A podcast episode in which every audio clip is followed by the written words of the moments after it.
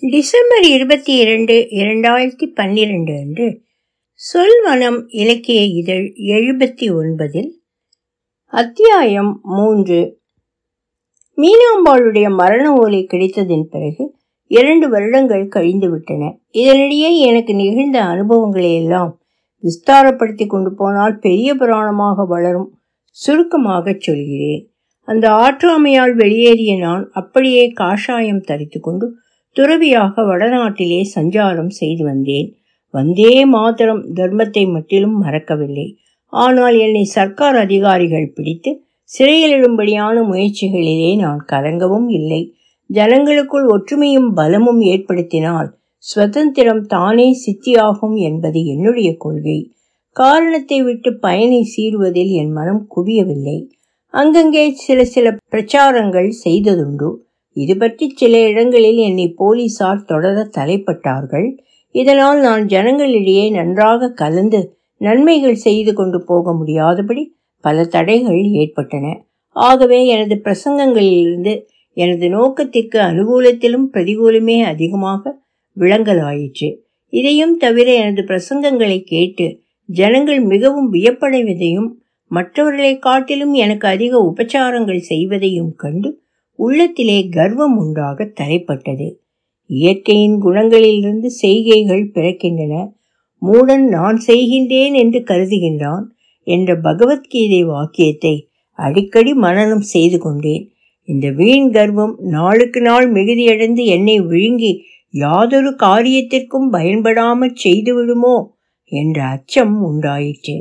வெளிக்கு தெரியாமல் எவருடைய மதிப்பையும் சன்மானத்தையும் எதிர்பார்க்காமல் சாதாரண தொண்டு இழைப்பதற்கு என்னை மாயா வைத்திருக்கிறாள் என்பதை அறிந்து கொண்டேன். எனவே பிரசங்க கூட்டங்களில் சேர்வதை நிறுத்திவிட்டேன். சில தினங்களுக்கு அப்பால் எனக்கு போலீஸ் சேவகர்கள் செய்யும் உபச்சாரங்களும் நின்று போய்விட்டன. பாதசாரியாகவே பல இடங்களில் சுற்றிவிட்டு பாதசாரியாகவே லாகூர் நகரத்துக்கு போய் சேர்ந்தேன். அங்கே லாலா லஜபதி ராய் போன்ற பலரை பார்க்க வேண்டும் என்ற இச்சை ஜனித்தது. அவரை போய் கண்டதில் அவர் என்னிடம் நம்பிக்கை கொண்டவராகி கோசல நாட்டு பிரதேசங்களில் கொடிய பஞ்சம் பரவி இருக்கிறதென்றும் பஞ்சத்தில் கஷ்டப்படும் மக்களுக்கு சோறு துணி கொடுக்க வேண்டும் என்ற கருத்துடன் தான் நிதிகள் சேர்த்து வருவதாகவும் பல வாலிபர்கள் தம்மிடமிருந்து திரவியம் கொண்டு போய் பஞ்சமுள்ள ஸ்தலங்களில் இருந்து உழைத்து வருவதாகவும் தெரிவித்துவிட்டு நீரும் போய் விஷயத்தில் வேலை செய்யக்கூடாதா? என்று கேட்டார். ஆ ராமச்சந்திரன் அரசு செலுத்திய நாடு வால்மீகி முனிவர் புகழ்ந்து போற்றிய நாடு. அங்கு ஜனங்கள் துணியும் சோறும் இல்லாமல் பதினாயிரக்கணக்காக தவிக்கிறார்கள். அவர்களுக்கு உதவி செய்ய போவாயா என்று என்னை கேட்கவும் வேண்டுமா? அவர்கள் எல்லோரும் எனக்கு தெய்வங்கள் அல்லவா? அவர்களுக்கு வேண்டியன செய்ய முடியாவிட்டால் இந்த சதை உடம்பை எதன் பொருட்டாக சுமக்கிறேன்? லாலாவிடம் அனுமதி பெற்றுக்கொண்டு போய் சிறிது காலம் அந்த கடமைகளை செய்து கொண்டு வந்தேன். அங்கு கண்ட காட்சிகளை பற்றி எழுத வேண்டுமா? எழுதுகிறேன். கவினி தேவலோகத்தை பற்றி கேள்வியுற்றிருக்கிறாயா சரி. நரகத்தை பற்றி கேள்வியுற்றிருக்கிறாயா சரி.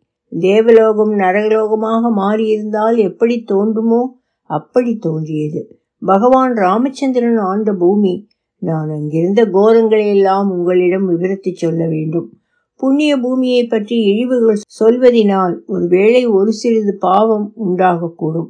அந்த பாவத்தை தவிர வேறென்ன பயன் கிடைக்கப் போகிறது? உன்னால் எனது தாய்நாட்டிற்கு என்ன பயன் கிடைக்கப் போகிறது? எழுந்திருந்து வா பார்ப்போம். எத்தனை நாள் உறங்கி இப்படி அழியப் போகிறீர்களோ? அட பாபஜாதியே பாபஜாதியே இது நிற்க. ஓரிரண்டு மாதங்களுக்கு அப்பால் லாலா லஜபதி ராய் எங்களுக்கு கடிதம் எழுதி இனி அந்த வேலை போதும் என்று கட்டளை பிறப்பித்து விட்டார். கோசல நாட்டு பிரதேசங்களில் பஞ்சத்தின் சம்பந்தமாக நான் வேலை செய்த சில மாதங்களில் ஏற்கனவே என் மனதில் நெடுங்காலமாய் வேரூன்றி இருந்த ஒரு சிந்தனை பலம் கொண்டு வளரலாயிற்று. தனிந்த வகுப்பினரின் நன்மை தீமைகளிலே நமது நாட்டில் உயர்ந்த வகுப்பினர் என்று கூறப்படுவோர் எவ்வளவு தூரம் அசிரத்தையும் அந்நியத்தன்மையும் பாராட்டுகிறார்கள். என்பதை நோக்குமிடத்து எனது உள்ளத்திலே மிகுந்த தளர்ச்சி உண்டாயிற்று. தென்னாட்டைப் போலவே வடநாட்டிலும் கடைசி வகுப்பினர் என்பதாக சிலர் கருதப்படுகின்றனர். தென்னாட்டைப் போலவே வடநாட்டிலும் இந்த வகுப்பினர் பெரும்பாலும் விவசாய தொழிலையே கை கொண்டிருக்கிறார்கள் உழவுத் தொழில் உடைய இவர்கள் சாஸ்திரப்படி வைசியர்கள் ஆக வேண்டும்.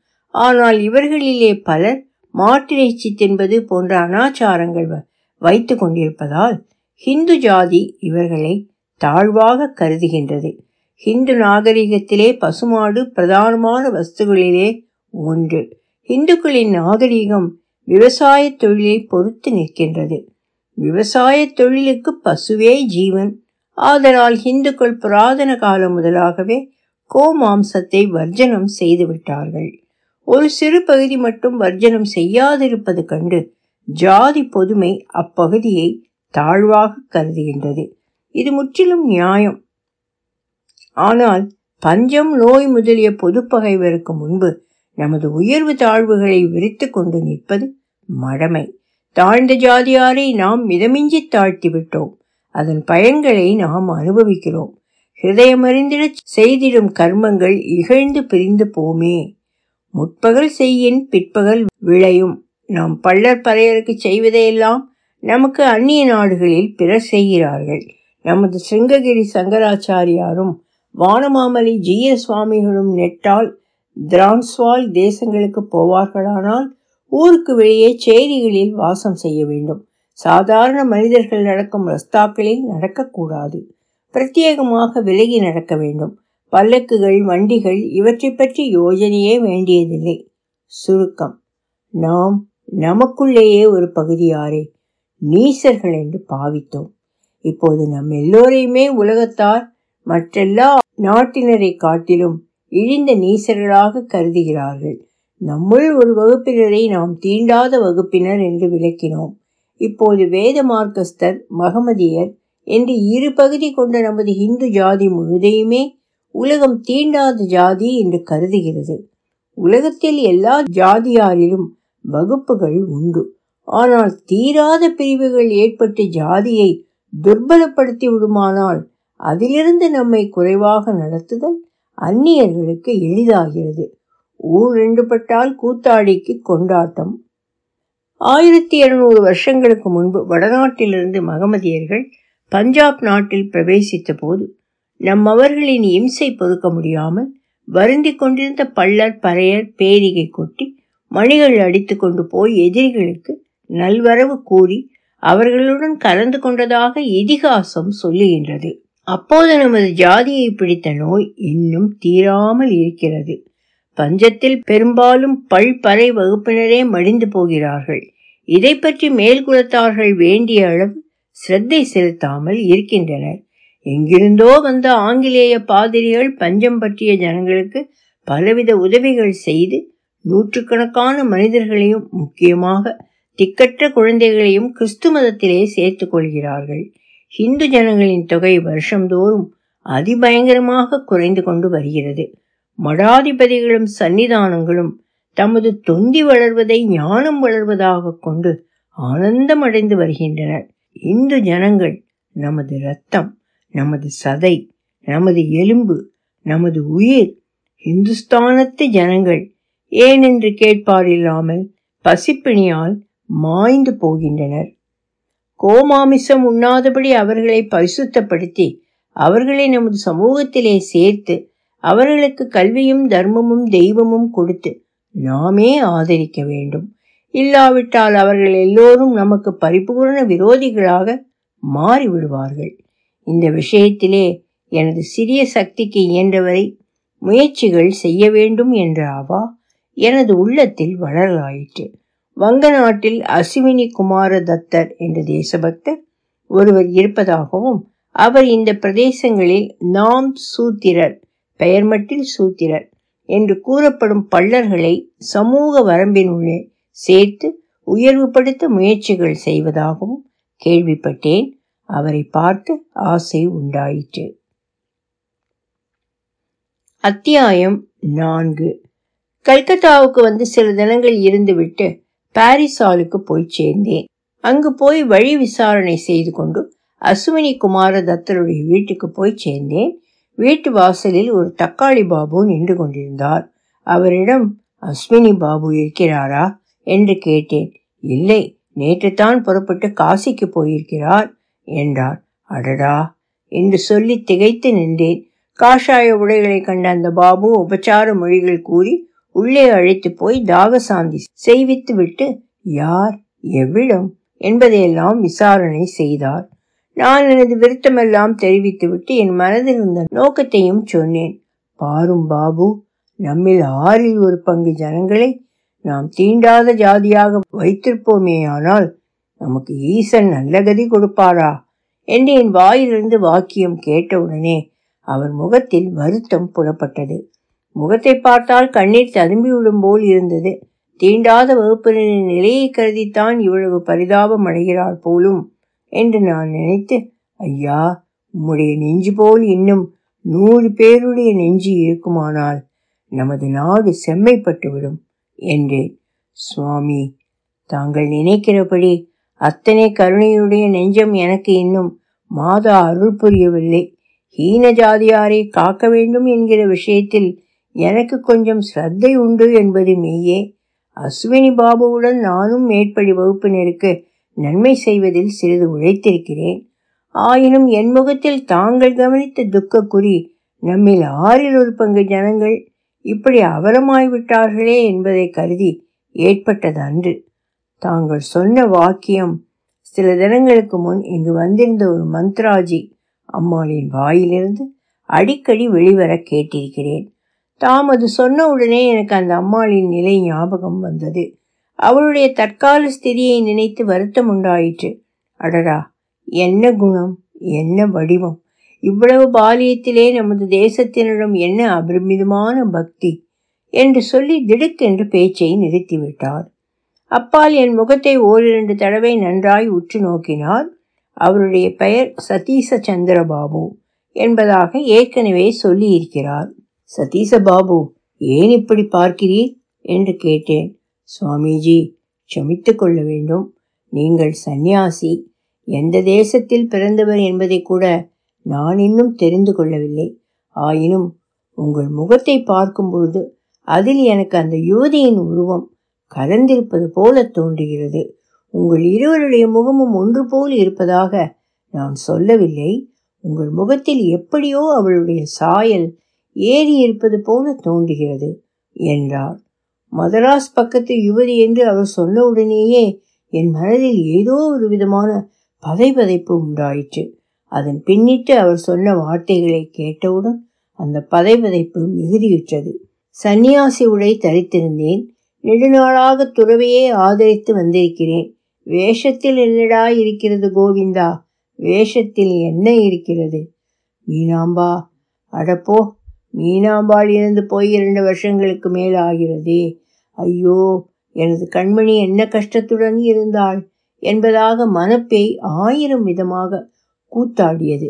சதீசபாபு நானும் மதராஸ் பக்கத்திலே ஜனித்தவன்தான் நீ சொல்லிய யுவதியை பற்றி கேட்கும்போது எனக்கு தெரிந்த மற்றொரு பந்துவை பற்றி ஞாபகம் வருகிறது. நீ சொல்லிய பெண் யார்? அவள் பெயர் என்ன? அவள் இப்போது எங்கே இருக்கிறாள்? அவள் இங்கே என்ன நோக்கத்துடன் வந்திருந்தாள்? அவளுடைய தற்கால ஸ்திரியை குறித்து உமக்கு வருத்தம் உண்டாவதே? அவளுக்கு இப்போது என்ன கஷ்டம் நேரிட்டிருக்கிறது? எனக்கு எல்லாவற்றையும் விவரமாக தெரிவிக்க வேண்டும் என்றேன். கதையை விரிக்கத் தொடங்கினார் சதீச சந்திரபாபு ஒவ்வொரு வாக்கியமும் என் உள்ளத்திலே செந்தீ கணலும் இரும்பு துண்டுகளை எரிவது போல விழுந்தது. அவர் சொல்லிய கதையினிடையே என் உள்ளத்தில் நிகழ்ந்தனவற்றையெல்லாம் இழையீட்டு கொண்டு போனால் படிப்பவர்களுக்கு விருசமாய் இருக்கும் என்று அஞ்சி இங்கு அவர் சொல்லிய விஷயங்களை மட்டிலும் குறிப்பிடுகிறேன். என் மன ததும்புதல்களை படிப்பவர்கள் தாமே ஊகத்தார் கண்டுகொள்ள வேண்டும். சதீசபாபு சொல்லலானார். அந்த யுவதிக்கு தாஞ்சோர் அவள் பெயர் எனக்கு தெரியாது. நாங்கள் எல்லோரும் அவளை தீனமாதா என்று பெயர் சொல்லி அழைப்போம். அவளுடைய உண்மை பெயர் அஸ்வினி பாபுவுக்கு மாத்திரம்தான் தெரியும். ஆனால் அந்த தேவியின் சரித்திரத்தை எங்களுக்கு அஸ்வினி பாபு அடிக்கடி சொல்லியிருக்கிறார்.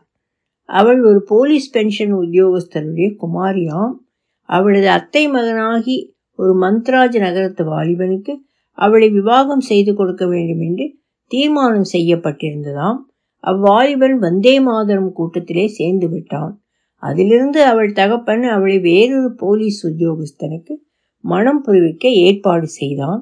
கடைசி தருணத்தில் அவள் கனவில் ஏதோ தெய்வத்தின் கட்டளை பெற்று ஒரு பச்சிலையை திண்டுவிடவே அவளுக்கு பயங்கரமான ஜுவர நோய் கண்டு விவாகம் தடைப்பட்டு போய்விட்டது. அப்பால் தகப்பனாரும் இறந்து போய்விட்டார். இதனிடையே அவளுடைய காதலனாகிய மந்த்ராஜ் வாலிபன் என்ன காரணத்தாலோ அவள் இறந்து விட்டதாக எண்ணி சந்நியாசம் வாங்கி கொண்டு வெளியேறி விட்டானாம். ஏழை மனமே வெடித்து போய்விடாதே சற்று பொறு என்று என்னால் கூடியவரை அடக்கி பார்த்தேன். பொறுக்க முடியவில்லை. ஐயோ மீனா மீனா என்று கூவினேன். பிறகு சதீசபாபு அவளுக்கு இப்போது என்ன கஷ்டம் நேரிட்டிருக்கிறது? சொல்லும் சொல்லும் என்று நெறித்தேன் சதீச சந்திரனுக்கு உழவு ஒருவாறு தொடங்கிவிட்டது. இப்போது ஒன்றுமில்லை. சௌக்கியமாகத்தான் இருக்கிறாள். என்றார் இல்லை இல்லை. என்னிடம் நீர் உண்மை பேச தயங்குகிறீர். உண்மை தெரிந்தால் நான் மிக துன்பப்படுவேன் என்று நீர் மறைக்கிறீர். இதுவே என்னை நரக வேதனைக்கு உட்படுத்துகிறது. சொல்லிவிடும் என்று வற்புறுத்தினேன். மறுபடி சதீசபாபு ஏதோ பொருளற்ற வார்த்தைகளை போட்டு குழப்பி எனக்கு சமாதான வசனம் சொல்ல தலைப்பட்டார் பாரத தேவியின் ஹிருதயத்தின் மீதும் பகவத்கீதையின் மீதும் ஆணையிட்டிருக்கிறேன். என்னிடம் உண்மையை ஒழியாமல் சொல்லும். என்றேன். இந்த சத்தியம் நவீன வங்காளத்தினரை எவ்வளவு தூரம் கட்டுப்படுத்தும் என எனக்கு தெரியும். இங்கனும் நான் ஆணையிட்டதிலிருந்து அவருக்கு கொஞ்சம் கோபம் உண்டாயிற்று. போமையா மூட சந்நியாசி என்ன வார்த்தை சொல்லிவிட்டேன் இதோ உண்மை தெரிவிக்கிறேன் கேட்டுக்கொள்ளும் அந்த பெண் இங்கு நாமசூத்திரர்களை பஞ்சத்திலிருந்து மீட்க பாடுபட்டதில் தீராத குளிர் ஜுரம் கண்டு வைத்தியர்கள் சமீபத்தில் இறந்து விடுவாள் என்று சொல்லிவிட்டனர். அதற்கு மேல் அவள் காசியில் போய் இறக்க விரும்பியது பற்றி அஸ்வினி பாபு அவளை காசிக்கு அழைத்துச் சென்றிருக்கிறார். உண்மை சொல்லிவிட்டேன் போம் என்றார். காசிக்கா? ஆம். காசியில் எங்கே? அசி கட்டத்தில். அசி கட்டத்தில் எந்த இடம்? அசிக்கு தெற்கே நர்வா என்று இடம் இருக்கிறது. அதில் பல தோட்டங்களும் பங்களாக்களும் உண்டு. அதில் தைப்பூர் மகாராஜா பங்களாவில் அஸ்வினி பாபு இறங்கியிருக்கிறார். ரயில் செலவுக்கு பணம் கொடும். என்றேன். ஒரு பத்து ரூபாய் நோட்டை எடுத்து வீசி எறிந்தார். மானத்தை கண்டதார் மரியாதை கண்டதார். அங்கிருந்து அந்த க்ஷணமே வெளியேறிவிட்டேன் வழியெல்லாம் தின்பதற்கு நெஞ்சத்தையும் அருந்துவதற்கு கண்ணீரையுமே கொண்டவனாய் காசிக்கு போய் சேர்ந்தேன். அத்தியாயம் ஐந்து. காசியில் அனுமந்த கட்டத்திலே எனக்கு தெரிந்தவர்கள் இருக்கிறார்கள். எனது நண்பர் ஒருவருடைய பந்துக்கள் அங்கு வாசம் செய்கின்றனர். இதை படிக்கும் தமிழர்கள் காசிக்கு போயிருப்பதுண்டானால் நான் சொல்ல போகிற இடம் அவர்களுக்கு தெளிவாக தெரியும். தமிழர்கள் எல்லோரும் பெரும்பாலும் ஹனுமந்த கட்டத்திற்கே போய் இறங்குவதுண்டு. அங்கு கீழ்மேற் சந்து ஒன்றிருக்கிறது அல்லவா அங்கு கீழ்மேற்கு மூலையிலிருந்து மூன்றாம் வீடு அந்த வீட்டிற்கு சிவமடம் என்று பெயர். யாத்திரைக்காரர்கள் போய் இறங்கக்கூடிய வீடுகளில் காசியிலே மடங்கள் என்கிறார்கள். சிவமடத்தில் போய் இறங்கி ஸ்நானம் செய்துவிட்டு மடத்தார் கொடுத்த ஆகாரத்தை உண்ட பிறகு அப்பொழுதே அந்த மடத்து பிள்ளைகளில் ஒருவரை துணைக்கு அழைத்து கொண்டு நான் கட்டத்திற்கு போனேன். அங்கே தைப்பூர் ராஜபங்களா எது என்று விசாரித்து பங்களாவிற்கு போய் சேரும்போது இரவு ஏழு மணி ஆகிவிட்டது. வாயிலில் ஒரு குதிரை வண்டி வந்து நின்றது. அந்த வண்டி புறப்படும் தருவாயில் இருந்தது. வண்டியின் மேல் ஆங்கிலேய உடைத்தரித்த ஒரு வங்காளி உட்கார்ந்து கொண்டிருந்தார். வண்டி பக்கத்திலே ஒரு கிழவரும் வேறு சிலரும் நின்று கொண்டிருந்தார்கள். அஸ்வினி குமார தத்தரின் படத்தை நான் பல இடங்களில் பார்த்திருக்கிறபடியால் அந்த கிழவர்தான் அஸ்வினி பாபு என்று தெரிந்து கொண்டேன்.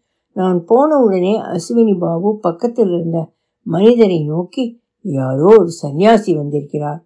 அவரை தாழ்வாரத்தில் வரச்சொல் நான் இதோ வருகிறேன். என்றார். தாழ்வாரத்தில் போட்டிருந்த நாற்காலியில் நானும் என்னுடன் வந்திருந்த வாலிபரும் போய் உட்கார்ந்தோம். அஸ்வினி பாபுவும் வண்டிக்குள் இருந்தவரும் பேசியது என் செவியில் நன்றாக விழுந்தது. அஸ்வினி பாபு டாக்டர் சாகப் நேற்றை காட்டிலும் இன்று சிறிது குணப்பட்டிருப்பதாகவே எனக்கு தோன்றுகிறது. தமது கருத்தென்ன டாக்டர் மிகவும் துர்பல நிலையிலே தான் இருக்கிறாள். இன்னும் இருபத்தி நான்கு மணி நேரம் இருப்பது கஷ்டம். அந்த நேரம் தப்பினால் பிறகு விபத்தில்லை என்றார். காதில் விஷம் தடவிய தீயம்பு போல இந்த வார்த்தை கேட்டது. மீனா மீனா மீனா என்று அலறினேன். வண்டி புறப்பட்டு விட்டது. அதற்குள் நான் என்னை மீறி அலறிய சத்தம் கேட்டு அஸ்வினி பாபுவும் அவரைச் சேர்ந்தவர்களும் நான் இருந்த பாரசமாக விரைந்து வந்தார்கள். அவர் வருதல் கண்டு நான் மனதை ஒருவாறு தேற்றிக்கொண்டு எழுந்து நின்று வணங்கினேன் அவர் சுவாமிக்கு எவ்விடம்? இங்கு வந்த கருத்தென்ன? ஏன் சத்தம் போட்டீர்கள்? என்று இந்துஸ்தானி பாஷையிலே கேட்டார். பாபு நான் சந்நியாசி அல்ல. நான் திருடன். மகா நிர்பாகியமுள்ள பாவி. மீனாம்பாள் தம்மிடம் கோவிந்தராஜன் என்று பெயர் சொல்லியிருப்பாள் அல்லவா? அந்த பாவி நான் தான் என்றேன். உடனே அவர் என்னை மேன்மாடத்தில் ஒரு அறைக்கு தனியாக அழைத்துச் சென்றார். அங்கு என்னை நோக்கி நேற்றெல்லாம் உம்மை அடிக்கடி நினைத்து கொண்டிருந்தேன். நீர் இங்கு வரக்கூடும் என்ற சிந்தனை எனக்கு அடிக்கடி தோண்டிக் கொண்டிருந்தது. என்றார். பிறகு என்னிடம் கிழக்கு முகமாக திரும்பி உட்காரும் என்றார். அப்படியே உட்கார்ந்தேன். கண்ணை மூடிக்கொள்ளும் என்றார். இரண்டு கண்களையும் மூடிக்கொண்டேன். பிறகு எனது நெற்றியை கையாலே தடவி ஏதோ முணுமுணுத்து கொண்டார். எனக்கு உறக்கம் வருவது போல் இருந்தது. அடடா! இன்னும் மீனாம்பாளை பார்க்கவில்லை. எனது உயிரினும் இனியாள் மரண அவஸ்தையில் இருக்கிறாள். அவளை பார்க்கும் முன்பாக உறக்கம் வருகிறதே. இவர் என்னை ஏதோ மாய மந்திரத்துக்கு உட்படுத்துகிறார். எனது பிராண ரத்தினத்தை பார்க்காதபடி கெடுத்துவிட முயலுகிறார். இந்த மாயைக்கு உட்படலாகாது. கண் விழித்து எழுந்து நின்று விட வேண்டும் என்று சங்கற்பம் செய்து கொண்டு எழுந்து நிற்க முயன்றேன். ஹூம் என்று சத்தம் கேட்டது. விழித்து விழித்து பார்க்கிறேன் கண்ணை திறக்க முடியவில்லை. மயக்கம் மென்மேலும் அதிகப்பட்டது. அப்படியே உறங்கி விழுந்து விட்டேன். விழித்த பிறகு நான் இரண்டு நாள் உறங்கி கிடந்ததாக தெரிந்தது. பக்கத்தில் இருந்த ஒரு சேவகன் சொன்னான் மீனா எங்கே? மீனா சௌக்கியமாயிருக்கிறாளா? என்று அந்த சேவகனிடம் கேட்டேன் எனக்கு ஒன்றுமே தெரியாது என்று மறுமொழி கூறினான். சாதாரணமாக எப்போதும் போல் இருந்தேனாயின் அந்த சேவகனை உதைத்து தள்ளி இடையே வந்தவர்களெல்லாம் வீழ்த்திவிட்டு மீனா இருக்குமிடம் ஓடிப்போய் பார்த்திருப்பேன். ஆனால் இந்த நேரம் என் உடலில் மிகுந்த அயர்வும் உள்ளத்தில் மிகுந்த தெளிவும் அமைதியும் ஏற்பட்டிருந்தன. மனதிலிருந்த ஜுவரமும் நீங்கி போயிருந்தது. பாரிசால் கிழவன் செய்த சூது என்று தெரிந்து கொண்டேன். அரை நாழிகைக்கெல்லாம் அஸ்வினி பாபு தாமே நான் இருந்த அறைக்குள் வந்து என் எதிரே ஒரு நாற்காலியின் மீது வீற்றிருந்தார். என்னை அறியாமல் எனது இரண்டு கைகளும் அவருக்கு அஞ்சலி புரிந்தன. ஓம் என்று கூறி ஆசீர்வாதம் செய்தார். பால சந்நியாசி கபட சந்நியாசி அர்ஜுன சந்நியாசி உன் பக்கம் சீட்டு விழுந்தது என்றார். மீனா பிழைத்து விட்டாள் என்று தெரிந்து கொண்டேன். முற்றிலும் சௌக்கியமாய்விட்டதா? என்று கேட்டேன். பூரணமாக சௌக்கியமாய்விட்டது. இன்னும் ஓர் ஐம்பது வருஷத்திற்கு சமுத்திரத்திலே தள்ளினாலும் அவளுக்கு எவ்விதமான தீங்கும் வரமாட்டாது என்றார். அப்படியானால் நான் போகிறேன். அவள் இறந்து போகப் போகிறாள் என்ற எண்ணத்திலேதான் என் விரதத்தை கூட மறந்து அவளை பார்ப்பதற்காக பறந்தோடி வந்தேன். இனி அவளை பார்த்து அவளுடன் இருக்க வேண்டும் என்ற எண்ணம் எனக்கு இல்லை நான் போய் வருகிறேன் என்று சொன்னேன். அஸ்வினி பாபு கடகடவென்று சிரித்துவிட்டு பக்கத்தில் இருந்த சேவகனை நோக்கி இவருக்கு கொஞ்சம் பால் கொணர்ந்து கொடு என்று ஏவினார் அவன் முகம் கழுவ நீரும் அருந்துவதற்கு பாலும் கொணர்ந்து கொடுத்தான். அந்த பாலை உட்கொண்ட உடனே திருக்குற்றாலத்து அருவியில் ஸ்நானம் செய்து முடிந்தது போல எனது உடலில் இருந்து அயர்வெல்லாம் நீங்கி போய் மிகுந்த தெளிவும் சௌக்கியமும் அமைந்திருக்க கண்டேன். இப்பொழுது என்ன சொல்கிறாய்? புறப்பட்டு போகிறாயா? என்று அஸ்வினி பாபு புன்னகையுடன் கேட்டார். அவளை ஒருமுறை பார்த்துவிட்டு அவளிடம் விடைபெற்று கொண்டு செல்கிறேன் என்றேன். திடீரென்று அஸ்வினி பாபுவின் முகத்தில் இருந்த புன்னகை மாறி ஸ்ரத்தா ரூபம் தோன்றியது. அப்பால் என்னிடம் மகனே நீ மீனாம்பாளை மனம் செய்து கொள்வாய். நீங்கள் இருவரும் சேர்ந்து வாழ்ந்து முற்காலத்தில் ரிஷியும் ரிஷிபத்தினியுமாக வேத யஜ்ஞம் செய்தது போல உங்கள் வாழ்நாள் முழுதும் மாதாவின் பிரீத்தியர்த்தமாக ஜீவ யஜ்ஞம் புரிய கடவீர்கள் என்றார். காளிதேவியின் கட்டளை என்னாகிறது என்று கேட்டேன். இந்த ஜென்மத்தில் நீ கோவிந்தராஜனை மனம் செய்து கொள்ளலாகாது என்று காளிதேவி மீனாளுக்கு கூறி அவளை விஷம் தின்னும்படியாக கட்டளையிட்ட செய்தியை அவருக்கு நினைப்புறுத்தினேன் அதற்கு அவர் அந்த செய்தியையெல்லாம் நான் அறிவேன். மகாசக்தியின் கட்டளையை மீனாம்பாள் நன்கு தெரிந்து கொள்ளாமல் உனக்கு கடிதம் எழுதிவிட்டாள். மீனாம்பாளுடைய ஜென்மம் மாறுபட வேண்டும் என்று அம்மை சொல்லியதன் பொருள் வேறு. அவள் பச்சிலை தின்னும்படி கட்டளையிட்டது மீனாம்பாளுக்கு ஜுரமுண்டாய் தந்தை எண்ணிய விவாகம் தடைப்படும் பொருட்டாகவே. அதற்கு முன்பு அவளுடைய ஜென்மம் வேறு. மாதா தெளிவாகத்தான் சொன்னாள். ஆனால் மீனாம்பாள் தனக்கு வேண்டாத ஒருவனுடன் விவாகம் நடக்கப் போகிறது என்ற தாபத்தால் படபடப்புண்டாகி உனக்கு ஏதெல்லாமோ எழுதிவிட்டாள். நீயும் அவசரப்பட்டு காஷாயம் தரித்து கொண்டு விட்டாய். உனக்கு சந்நியாசம் குருவினால் கொடுக்கப்படவில்லை. ஆயினும் இதுவெல்லாம் உங்கள் இருவருடைய நலத்தின் பொருட்டாகவே ஏற்பட்டது. உங்கள் இருவருக்கும் பரிபூர்ணமான ஹிருதய சுத்தி உண்டாவதற்கு இப்பிரிவு அவசியமாய் இருந்தது. இப்போது நான் போகிறேன். என்று மாலை நான்கு மணிக்கு பூஞ்சோலியில் உள்ள லதா மண்டபத்தில் மீனாம்பாள் இருப்பாள். உன் வரவிற்கு காத்திருப்பாள். என்று சொல்லி போய்விட்டால் மாலை பொழுதாயிற்று நான் சந்நியாசி வேஷத்தை மாற்றி எனது தகுதிக்குரிய ஆடை தடுத்து கொண்டிருந்தேன். பூஞ்சோலியிலே லதா மண்டபத்தில் தனியாக நானும் எனது உயிர் ஸ்திரீ ரூபம் கொண்ட பக்கத்தில் வந்து வீற்றிருப்பது போல தோன்றியவளுமாக இருந்தோம்.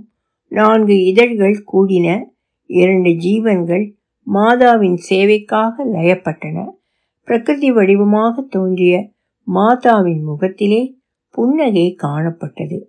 வந்தே மாதரம். மந்த்ராஜி அம்மாள் என்பது மதராஸ் பிரதேசத்து ஸ்ரீ என்று பொருள்படும். மதராஸ் என்பதற்கு வடநாட்டார் மந்திரராஜ் என்பார்கள். ஒலிவடிவம் சரஸ்வதி தியாகராஜன் பாஸ்டன்.